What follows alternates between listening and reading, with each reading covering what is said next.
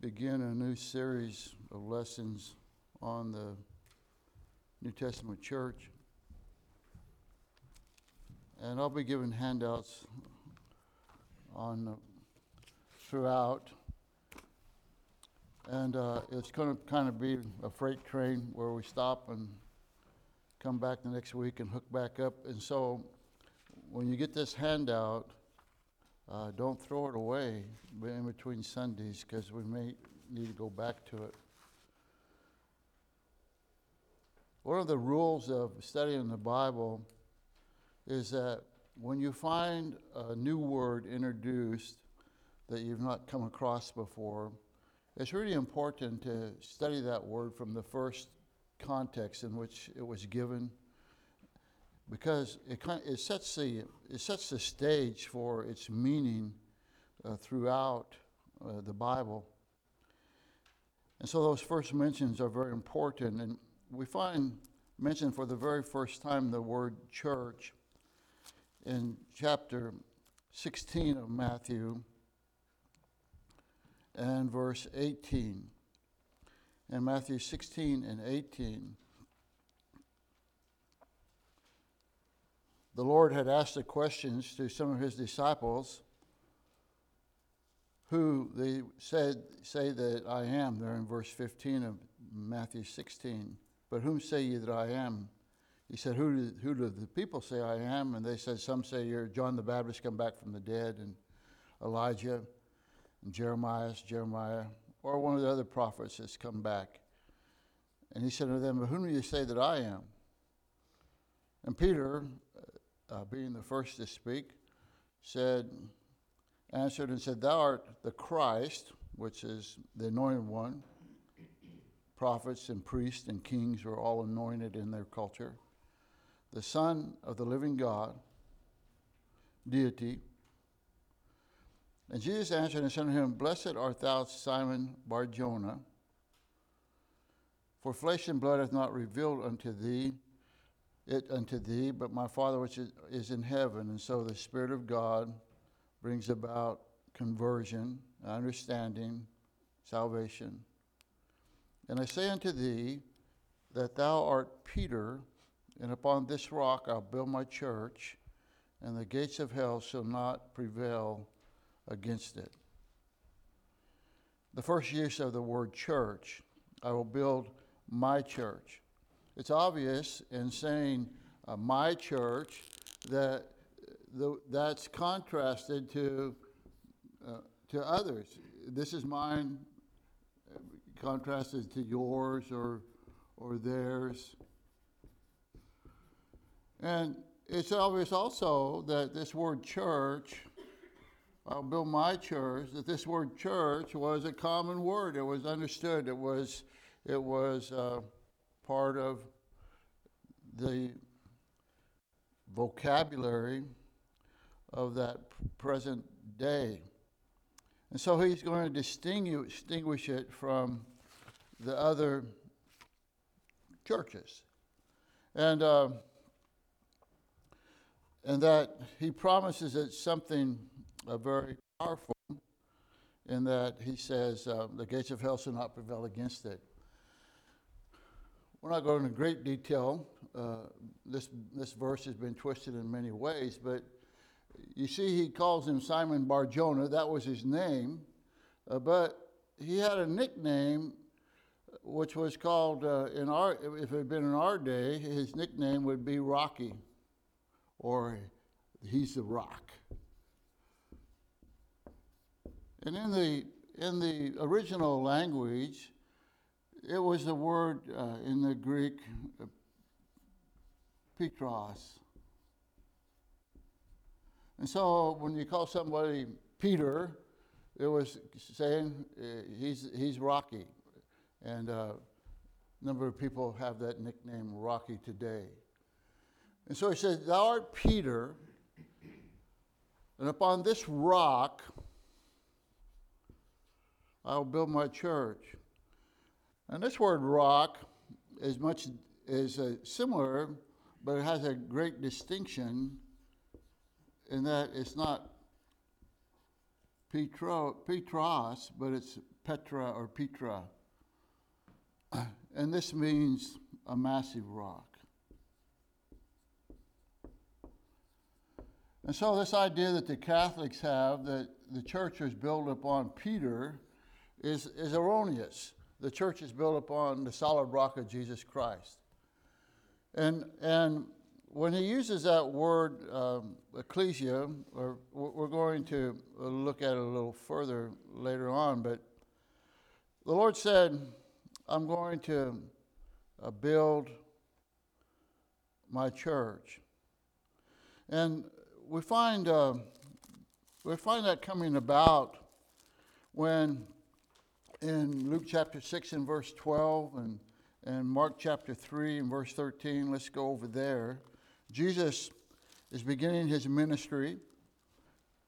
These disciples are coming to Jesus. They hear John the Baptist say, Behold, the Lamb of God takes away the sin of the world. They've put their faith and trust in the Lord for salvation from sin and for their lives. And Mark chapter 3 and verse 13, and he goeth up into a mountain and calleth unto him whom he would. And they came unto him, and he ordained twelve that they should be with him, and that he might send them forth to preach, and to have power to heal sicknesses, and to cast out devils. And so we find the Lord selecting from his followers 12 men who we know as the 12 apostles 12 disciples. Now, if you go over the 1 Corinthians chapter 12, it gives us some clue about this time period and what's ha- taking place here in Mark chapter 3 when he says in 1 Corinthians 12 and verse 28 and God has set some in the church, first apostles. I think that could apply both to uh, time and importance. First apostles, secondary prophets, thirdly teachers, after that miracles, then gifts of healings, helps, governments, diversities of tongues. Well, if nothing else, we can see that these 12 were members of the church. The Lord said, I'm going to build my church, and the gates of hell shall not prevail against it. Another verse before we get into that handout, if you look at the second use of the word church in the New Testament, is in Matthew chapter 18 and verse 18.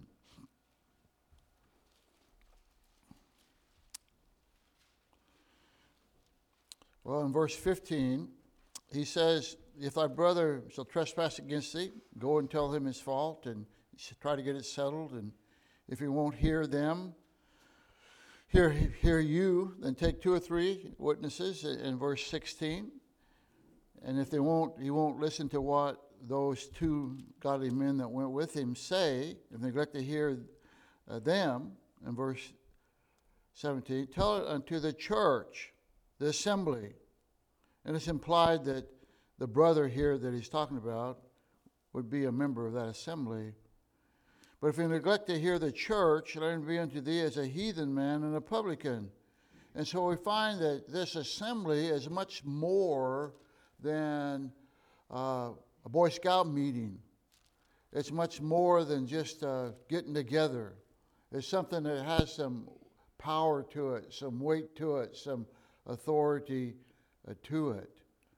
And uh, this, uh, this church is, is uh, something that the Lord's hand is upon. Um, when we look at the, if you just want to look at the word church, it, it's, uh, some put EC, some put EK. Ecclesia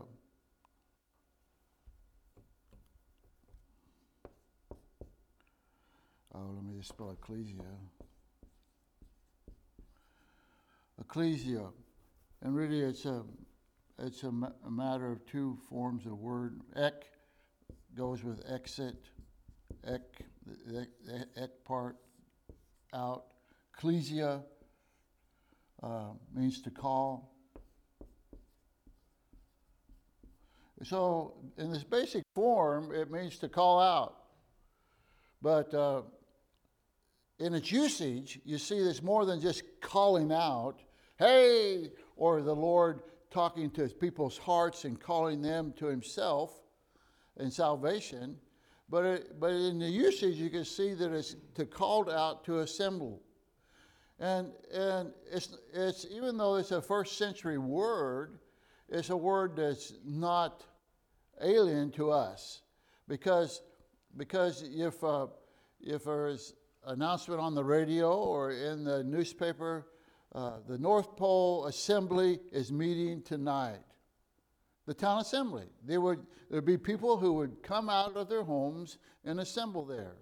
And we know that the North Pole Assembly would have some some requirements to to uh, speak up there, to, to, to be a part, uh, because you'd have to be a member of the uh, a citizen of the city of North Pole, and and uh, to to say something that wasn't uh, given by permission of the assembly, or uh, to to, to uh, come from Plack Road and go over to North Pole and say, "Hey, I think you should do this and this and this."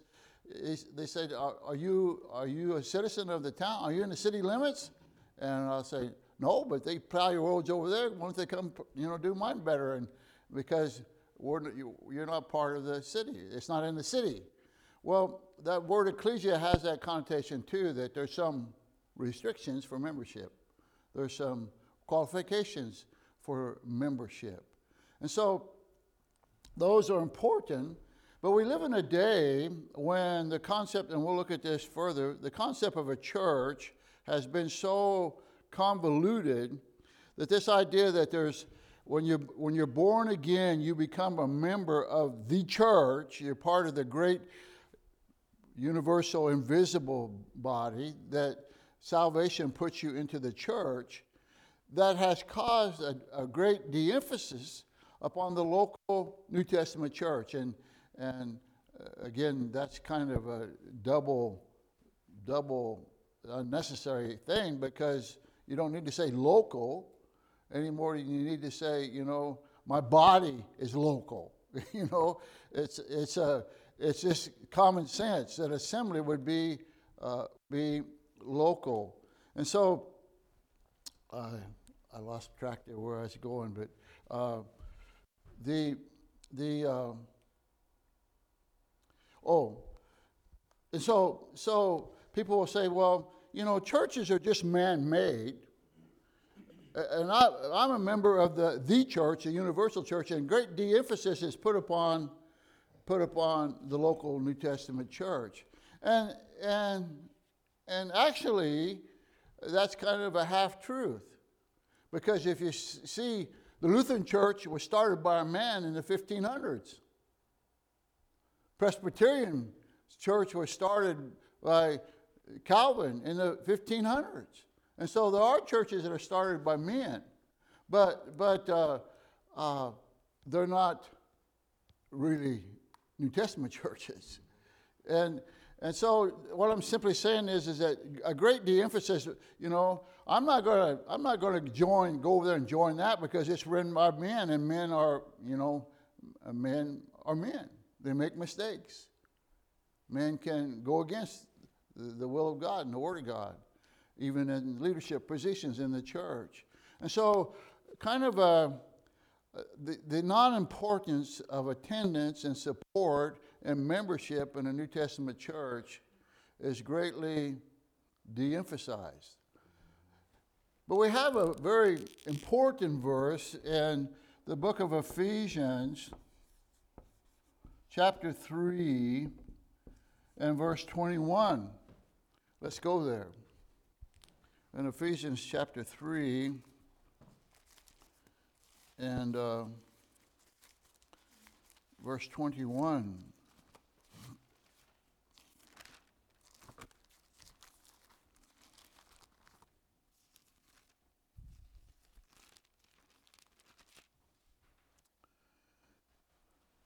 Unto him, that is Jesus Christ, be glory in the church by or through Christ Jesus throughout all ages, world without end.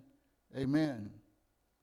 We have another powerful statement in the book of 1 Corinthians chapter 10 and verse 31, which really summarizes the, the child of God's purpose in life. What is our purpose? What, what you know, what's my purpose in life? What should I, what should I be doing? Well, in that verse, in 1 Corinthians chapter 10, verse 31, it says, Whether you eat or drink or whatsoever you do, do all to the glory of God. That our lives are to bring honor and glory, to magnify God and Jesus Christ, who is God. And so here he tells us that the New Testament church is a vital part of that. Biblical work, spiritual work, serving the Lord should be in the church. Unto him be glory in the church by Christ Jesus throughout all ages, world without end. And so, in light of that, then there's a great responsibility and accountability on you that are saved to uh, be part of a church, but also to understand clearly what is a church and what's my responsibilities within this church. That church, being, being a part of the church, a church, is, um, is serious business. It's a serious accountability. And, uh, and if we're to give glory to God, then uh, to be saved and not become a member of a New Testament church is uh, it's a great misfortune.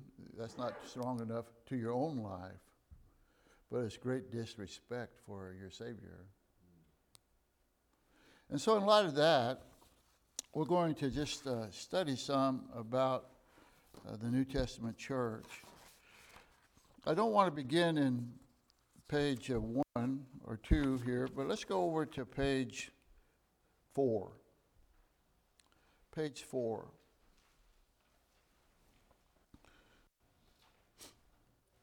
What does the word church mean anyway? It's a transit. Oh, I'm sorry. We're at the church, its definition in the middle. What does the word church mean anyway? It's a translation of the Greek word ecclesia, and you can see that they use K's instead of C's, which appears 115 times in the text of the New Testament. And down below here in the real small print, where you, some of you have to get your glasses out. Uh, it's listed, how, it's, it's given the reference to those 115 times. In addition to being translated as church, it could be rendered as an assembly or congregation. In the New Testament, ecclesia is translated as assembly uh, three times. And so let's go over to Acts chapter 19.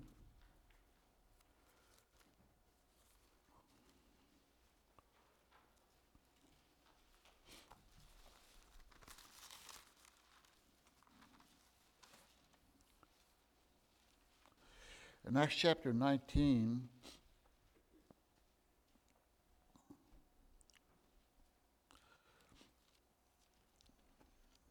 Paul is in Ephesus, where the worship of the Greek goddess Diana was a prominent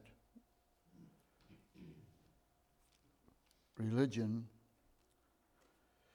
And silversmiths in the town were making good money by selling images of Diana as tourists came through, as people would migrate there to go to the temple of Diana. And uh, he preached a great uproar. There was, uh, there was a great cry out for a number of hours. Great is Diana of the Ephesians, in verse 28. And when they heard these sayings, they were full of wrath and cried out, saying, Great is Diana of the Ephesians. And the whole city was filled with confusion. And the town authority came, there in verse 31.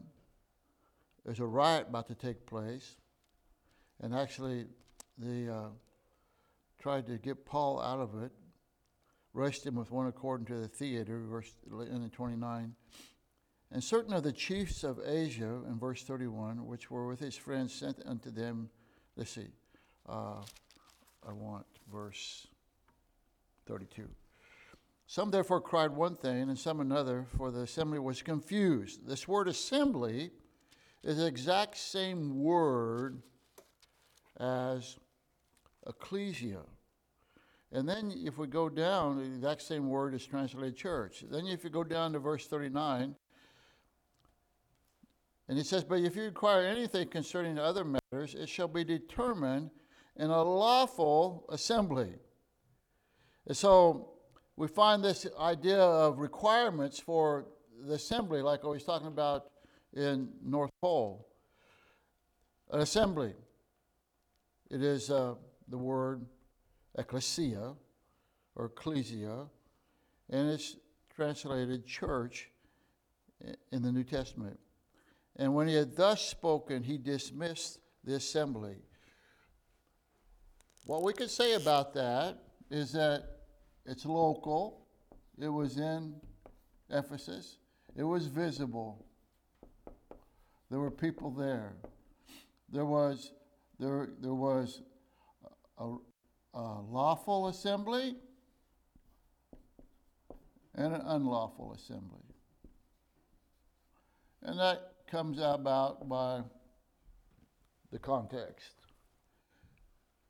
And so, uh, just to get the idea of this, that the word means an assembly. In fact, when William Tyndale, who was killed by the Catholics for translating the Bible into English, when he come to this word, he did translate it congregation. And in fact, um, much of the Greek New Testament that uh, the King James came from was from was was in uh, compliance with or equal it was in agreement with Tyndale's translation. Our English Bible has the word congregation, or the Greek translation of the Old Testament has ecclesia. And so in Deuteronomy 23 and and uh, Deuteronomy 31.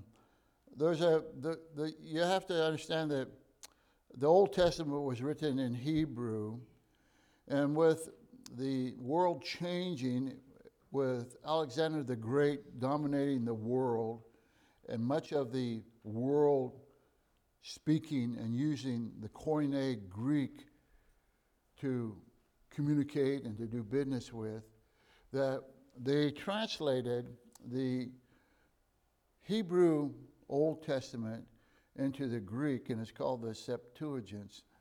There are some problems with the Septuagint, but he's simply saying that, that when they translated it from Hebrew into Greek, uh, they translated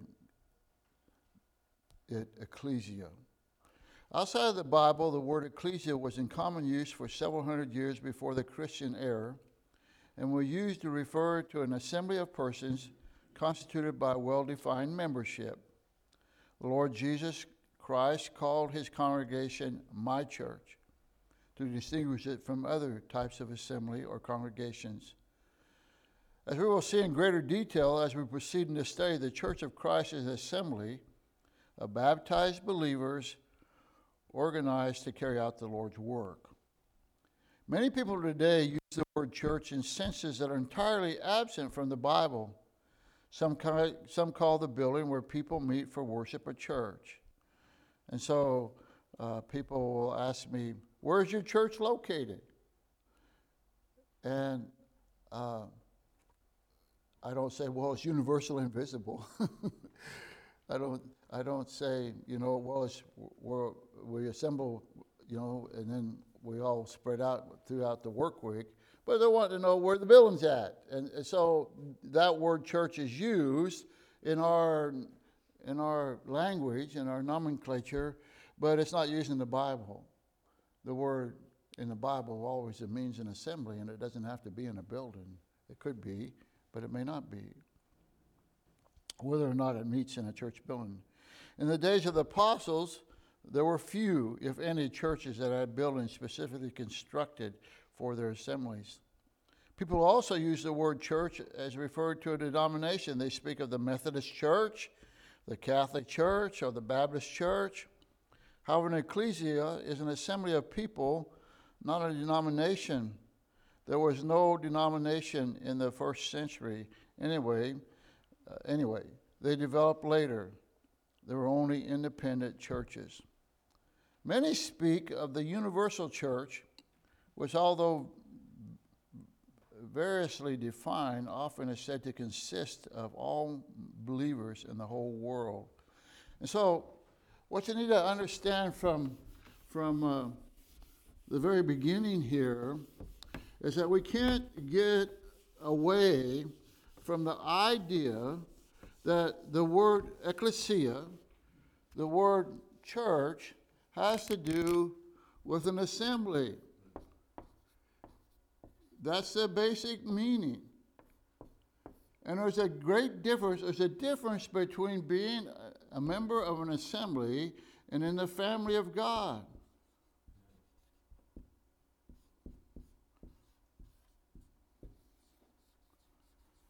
My, my, uh, my immediate family, if I just go back to my to my, uh, my generation. I mean, I had, there's Humphreys in Oregon, there's Humphreys in Alaska, there's Humphreys in different portions of Alaska, and we are family. And so the Humphrey family, it, it can be universal. It's all over the world. And the only way for it to be local is if we have a Humphrey reunion, and you're not going to get them all to come anyway because they don't all agree. so, but when we talk about a church, it's an assembly. It can't, it, it, and don't confuse family. We're, we're born into the family of God, and if I don't care if you're in a in a ecumenical church, if you're in even a Catholic church where you came to read the Bible for yourself and saw what it said and knew that you need to repent and trust Jesus Christ as your Savior, that makes them a part of my family. We're family, but we're not in the same church. And Jesus said, uh, I build my church. We can't choose our family. But Jesus said, I'm going to make my church great difference between family and church in the bold letters. However, in the Bible, the church or ecclesia never refers to all believers in the whole world. You can look up all the references in the last footnote to see for yourself. The family of God is universal, invisible, an entity that consists of all believers everywhere. But a church is a particular local visible congregation. The metaphors for the church show that the idea of universal invisible church is false. The church is Christ's body, his temple, and his bride. And so your body is local, a temple is local, and my bride better be local. Bodies are very local and visible. A bunch of flesh and bones scattered around the globe is not a body. A temple is one particular location available for everyone to see bricks scattered all over the place are not a building at all. And certainly, every man on his wedding day rejoices with his bride is very local and visible, not invisible, or cut into little pieces which are scattered all over the earth. Christ Church is not a building, it's not a denomination, it's not something universal and invisible. It's a particular type of assembly, which is that distinguished Christ, which is it, what is it that distinguishes Christ's assemblies from all other assemblies? Well, we're going to look at some marks of that in the next two lessons. But let's go back to uh, the first page or the second page as far as numbers. The church is important. Does it really matter if we faithfully worship and serve God as a member of His church? Scripture answers this question with a resound, resounding yes. There are many reasons why we should view the church as exceedingly important. Okay, Seth, can you read uh, Ephesians 5:25? And Caleb, you be ready for Hebrews 10:25.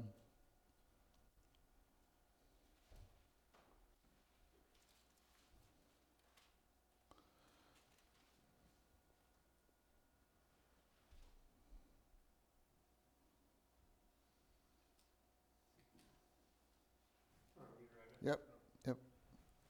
Husbands, love your wives, even as Christ also loved the church and gave himself for it. Okay, so the part of that last part of that verse says that Christ said he's talking about how uh, a husband should love his wife, and he says, as Christ also loved the church and gave himself for it. Well, the argument flies up says, well, John 3:16 says he loves the world. Absolutely. And in fact, he makes mention here, while Christ died for everyone in the world, Hebrews 2 9 and 1 John 2 2, he's propitiation for our sins, and not for our sins only, but for the sins of the whole world. He had his church in view in a special way. If our perfect example, Jesus Christ loved his church enough to die for it, should we not also have this passionate, sacrificial love for it? And so, as Christ, as husbands are to love their wives, as Christ loved the church, uh, though I can care for and love all people of the world, I have a special love for my wife, and and he's he's giving us an understanding that uh, that our attitude about the local assembly, that our attitude about the church that we're a member of, is uh, important.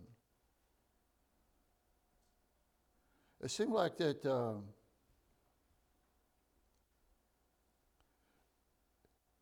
it seemed like one of the hardest things to get rid of in the flesh is uh, after we're saved, we're to grow in, in the Lord, to, to become mature.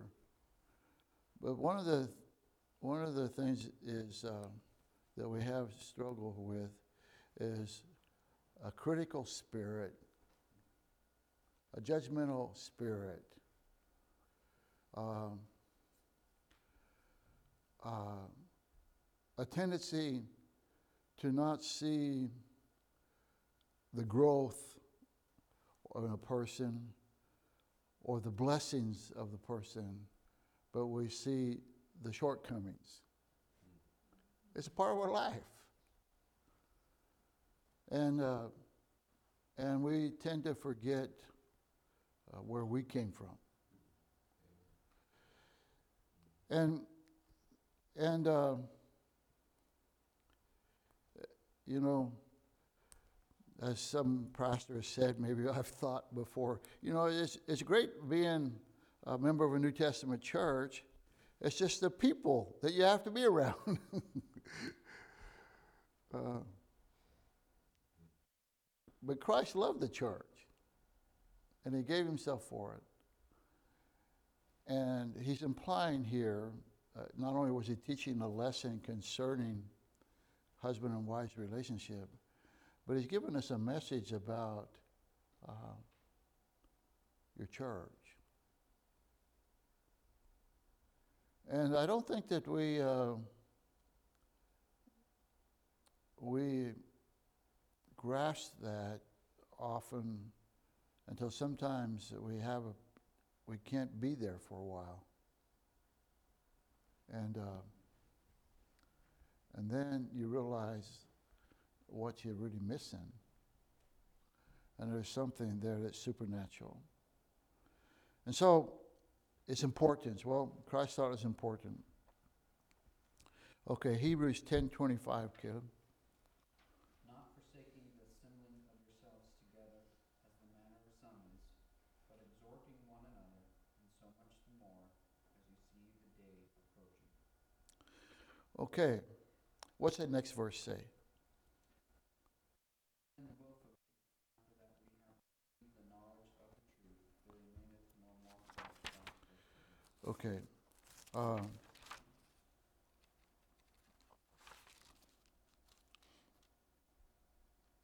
in verse 24, the- one right above it, and let us consider one another to provoke into love and to good works, not forsaking the assembly of ourselves together. And so, uh, the assembling, the word church, that we're going to assemble together, and he, it's a command for us to assemble. And, uh, and I think sometimes we lose, we lose the uh, purpose of that. Of course, we come so we can be fed by the Word of God.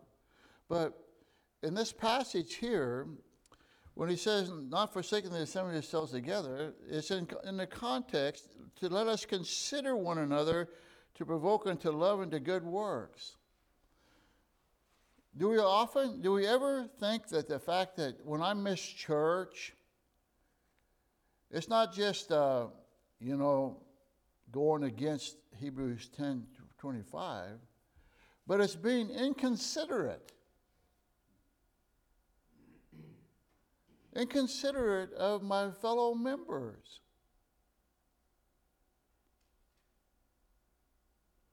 That for a person to miss church can actually be discouraging to other church members because you're to exhort one another. Just your presence being there could be, you don't even have to say anything. Maybe you just reach out and shaking hands and, and saying hello. It's, a, it's, a, it's an encouragement that church attendance matters. Not just because the Lord said, but for the reason the Lord said it. That we can exhort one another and provoke one another unto good works. To keep on keeping on. How much encouragement do you get at Safeway on Tuesday and Monday and Thursday and Friday? How much encouragement do you, do you get on the job when you, you know, mess up something? How much spiritually do you grow when you punch the time clock? The church is needed. And he says that. It's important. Thirdly, the church is a place where we can build up in the faith. Well, let me read a note uh, below that. The fourth commandment uh, in, in Exodus 20, 18 through 11 should encourage us to be faithful to worship in Israel. worship. In Israel, every Saturday was set apart for the worship of God, and the secular work ceased. In the New Testament, churches assembled to worship on Sunday. Uh, thirdly, the church is a place where we can build up in the faith under a God ordained leadership. The overseers are to feed the church of God spiritually. Acts 20, 28, to feed the church of God over which I have made you the overseers. For watch for their soul. Hebrews 13, 17, obey them have rule over you and submit for they watch for your soul. God gave church uh, elders. Let's look at Ephesians 4 and 11.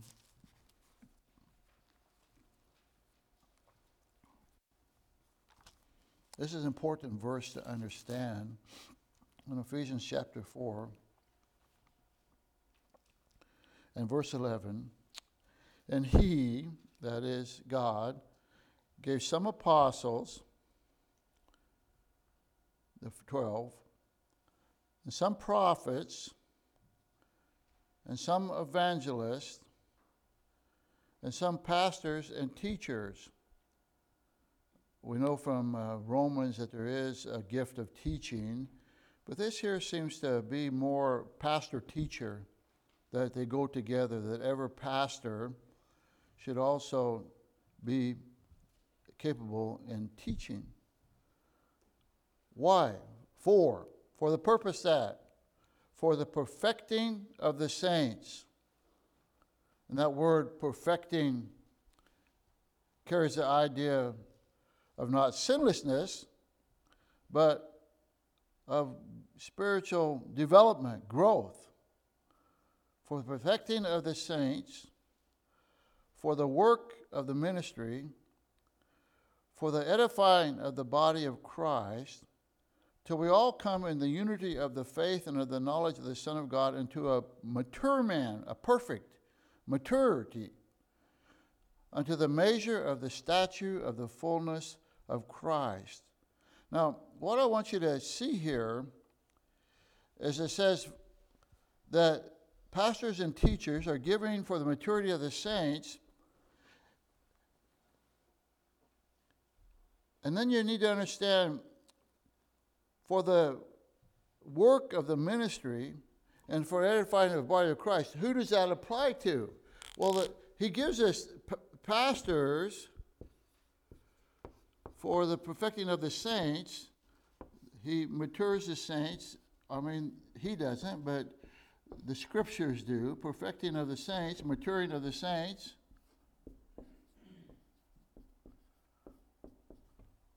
So the saints, the saints can do the work of the ministry.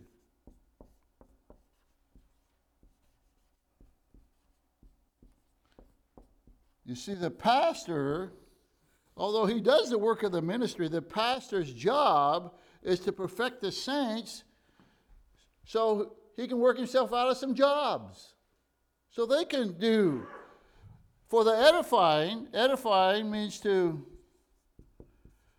to edify means to build up. For the perfecting of the saints, for the work of the ministry. Again, um, the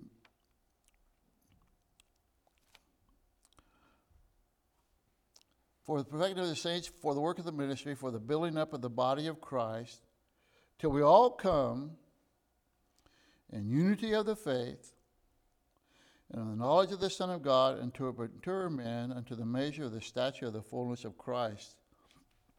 That we be henceforth no more children, tossed to and fro, carried about by every wind of doctrine, by the sleight of men and cunning craftiness, whereby they lie in wait to deceive. I think if you do a study on born again people who do not get involved in a local New Testament biblical scriptural church, that they're tossed to and fro. They latch onto this and they latch onto this and then they change here and they change there and uh, to and fro.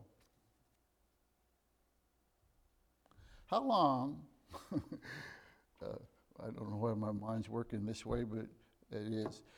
How long, if you were the foreman on a job, How long are you going to keep a worker on the job who is to and fro, to and fro, to and fro? They're useless. And God wants us to get into a church where we can grow, to be used of Him. And we all have different capabilities. We don't all we don't all have the same job or the but we we grow. And that every wind, every new thing that comes along, it doesn't it doesn't blow us around. Every wind of doctrine. That there's a grounding effect of being in a New Testament church. It's important. It's absolutely important to teach the whole counsel of God.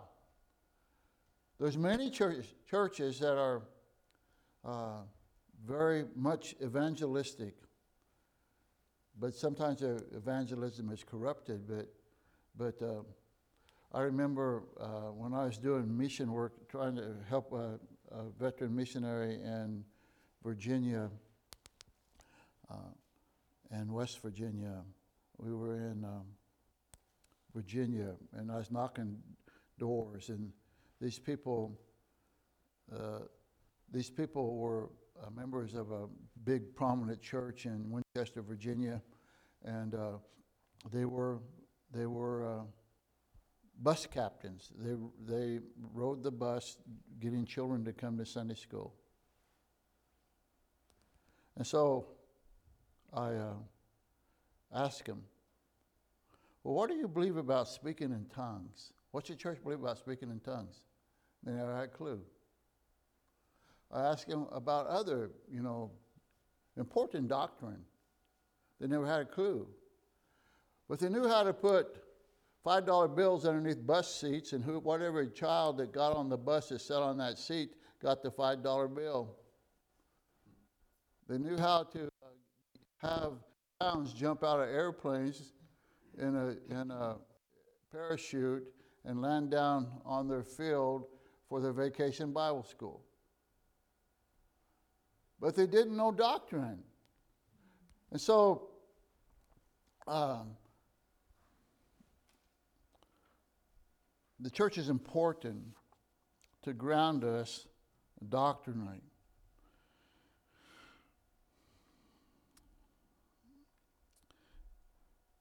The bottom of page two. Do you want to make progress in holiness? Do you want to understand the faith and believe right doctrine? Do you want to grow more like Christ, have Him as your head, and pass from spiritual maturity to spiritual adulthood? Then you need the church. Do you want to avoid being tossed to and fro by false teaching and false teachers? This protection is found from evil. This protection from evil is found in the church. God did not like to design us to grow as Christians on our own. God did not design us to grow as Christians on our own. In fact, removal from church membership is called being delivered unto Satan. It's not safe to be outside the church. It's not safe to be outside the church.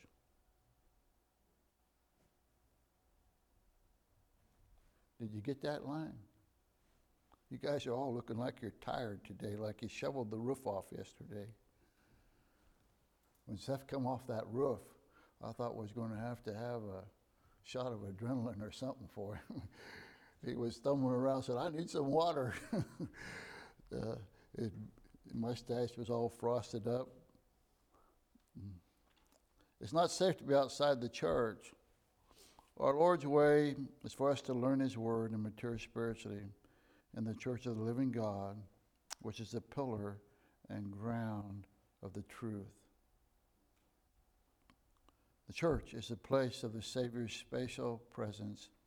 When the Lord speaks to the seven churches of Asia, there in Revelation, it makes it plain that He's walking in the midst of them. And so we live in a day when uh, to say that another church is wrong, what they're teaching is error, is to make us more of a more of a problem than they are. That we are so judgmental they have the right to believe what they want to believe. Well, they can believe what they want to believe, but to promote error is heresy.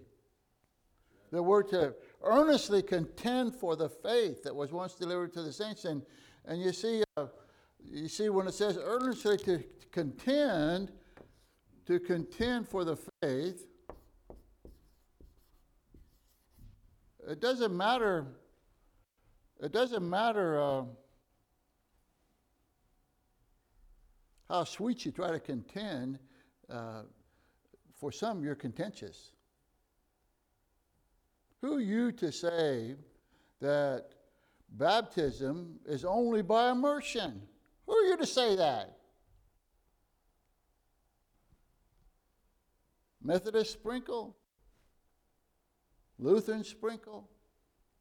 Catholic sprinkle? Presbyterian sprinkle? These are all major denominations, and you think you're the one that's right.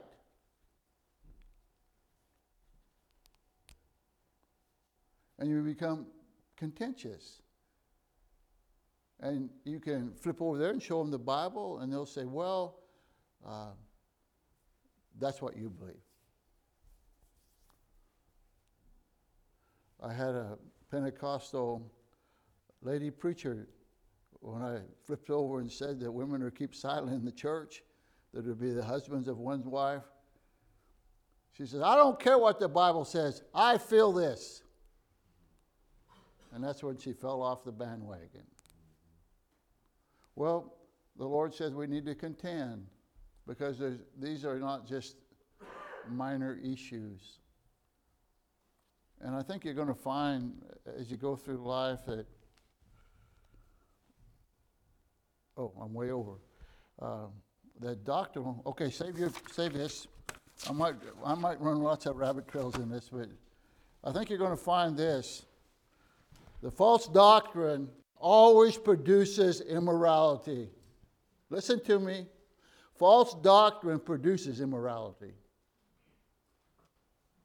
It's important to contend for the faith. All right. Sorry I went over. I might get pumped up in this for a while. yeah, you're dismissed.